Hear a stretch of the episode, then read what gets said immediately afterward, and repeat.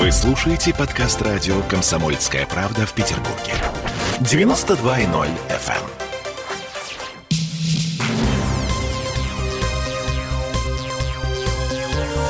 Темы дня. Олег Соколов снова заснул на скамье подсудимых, пока суд слушал дело об убийстве его любовницы Анастасии Ещенко. Ну, на самом деле, главный сегодняшний поворот в этом деле, главным потерпевшим признан брат убитой девушки, Сергей Ещенко. На такие меры суд пошел по ходатайству стороны обвинения в связи с тем, что пожилые родители Анастасии не могут полноценно участвовать в процессе. Ну и вот сегодня состоялся первый допрос Сергея Ещенко. Для начала давайте слушать, что он рассказывает о событиях той ночи, когда была убита его сестра. Запись э, не очень качественный, мягко говоря, поскольку суд слушал свидетеля по видеосвязи. Он находится не в Петербурге. В общем, э, около часа ночи с 7 на 8 ноября Анастасия позвонила своему брату по телефону. Она плакала, и ну, у нее было очень тяжелое состояние, и она сказала о том, что Соколов ее избил, ударил головой в пол. Я Подождите, сказа- сказала, что... И, подождите, Сергей. Сказала, что избил, ударил чем и куда? ударил головой ее пол, что он применил ей А пол? насилие. Да, и очень сильно ударил головой о пол. А за что? Почему?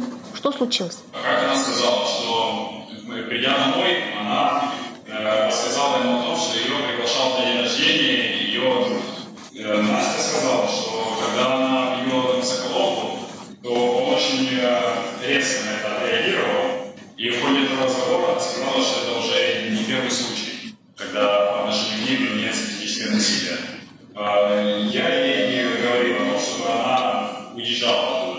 оставалась там. На что она мне ответила, что ей нужно вернуться в квартиру Соколова, потому что у нее там лежали вещи и документы. На, на всякий случай, нужно переводить на русский язык то, что прозвучало? Ну, наверное, да, чуть-чуть, буквально в двух А, словах. к- короче говоря, фа- фабула такая. А, Ночь убийства, а, в общем, Олег Соколов ударил свою жену, ну, в смысле, Головой. люб- любовницу, головой о пол, вот. И в ответ на то, что она сказала, что собирается на день рождения к своему другу сходить в кафешечку в какую-то. Вот. Анастасия Ещенко выбежала из квартиры, а, позвонила своему брату, вся в слезах, зареванная. Брат эм, просил ее бежать из этого дома к чертовой матери. Она сказала, мне нужно вернуться за вещами и за документами.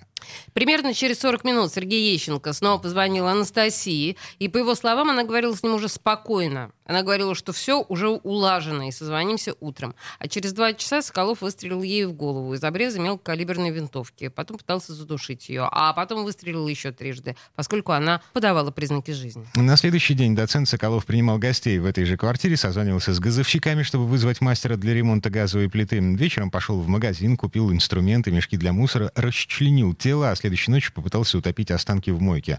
Ну, все помнят, что было дальше. Мгм. А вот теперь по поводу ревности. Вы слышали, Сергей Ещенко рассказывает, что конфликт возник из-за того, что Анастасия рассказала Олегу Соколову, что ее приглашает отметить день рождения ее приятель Ярослав Крутилин.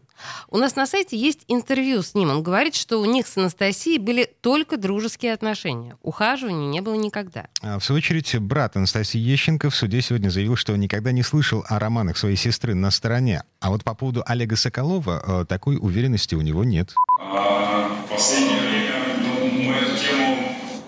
сильно так не обсуждали, но она высказывала опасения о встречах э, Соколова с бывшей женой. То есть у нее были такие подозрения, она высказывала свое опасение, что Подоз- кажется, что время встреч возможны измены.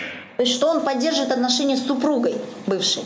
Но опять же, она, у них, насколько я знаю, не было скандалов, она в разговорах со мной об этом остро не реагировала, она просто периодически высказывала опасения. А, ну, последняя информация из зала суда, где-то примерно полчаса назад, может быть, 40 минут назад, Олегу Соколову снова пла- стало плохо. ам, какая-то сердечная недостаточность, тахикардия, что-то, что-то в этом духе. Ну, То есть спал-спал, и вдруг стало плохо. ам, мы не знаем, что там на самом деле произошло. Я прошу прощения за свою иронию, но просто она сама собой возникает, извините. Так, музыкальную паузу поставим в этом Давай, месте, пока, пока мы разбираемся в том, кто из нас плохой полицейский, кто хороший. А. Олеся Крупанина, я Дмитрий Делинский. Вернемся в эту студию через пару минут. Прямо сейчас группа «Несчастный случай».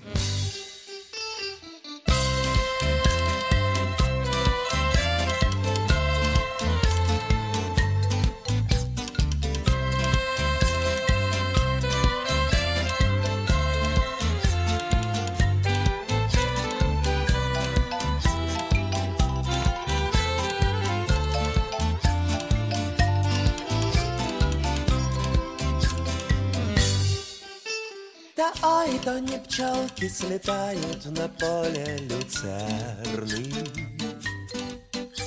Да ой, то не нефть наполняет собою цистерны.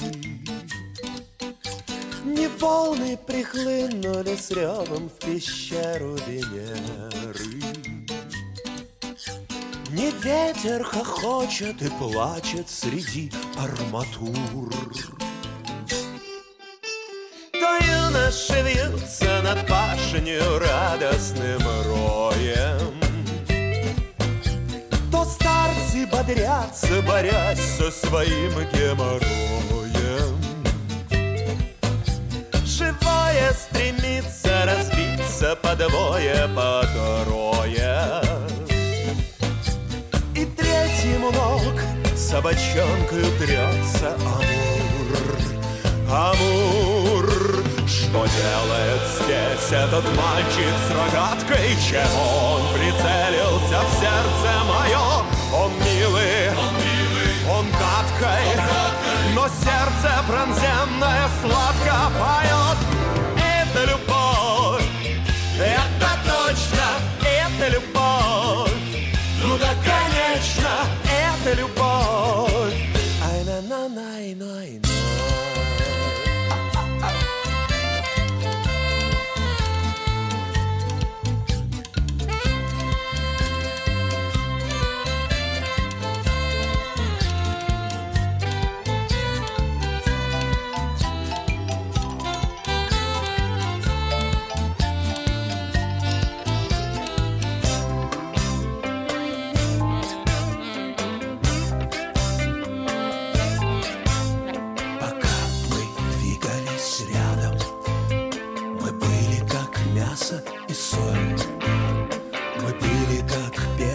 с ядом на правой и левой руке.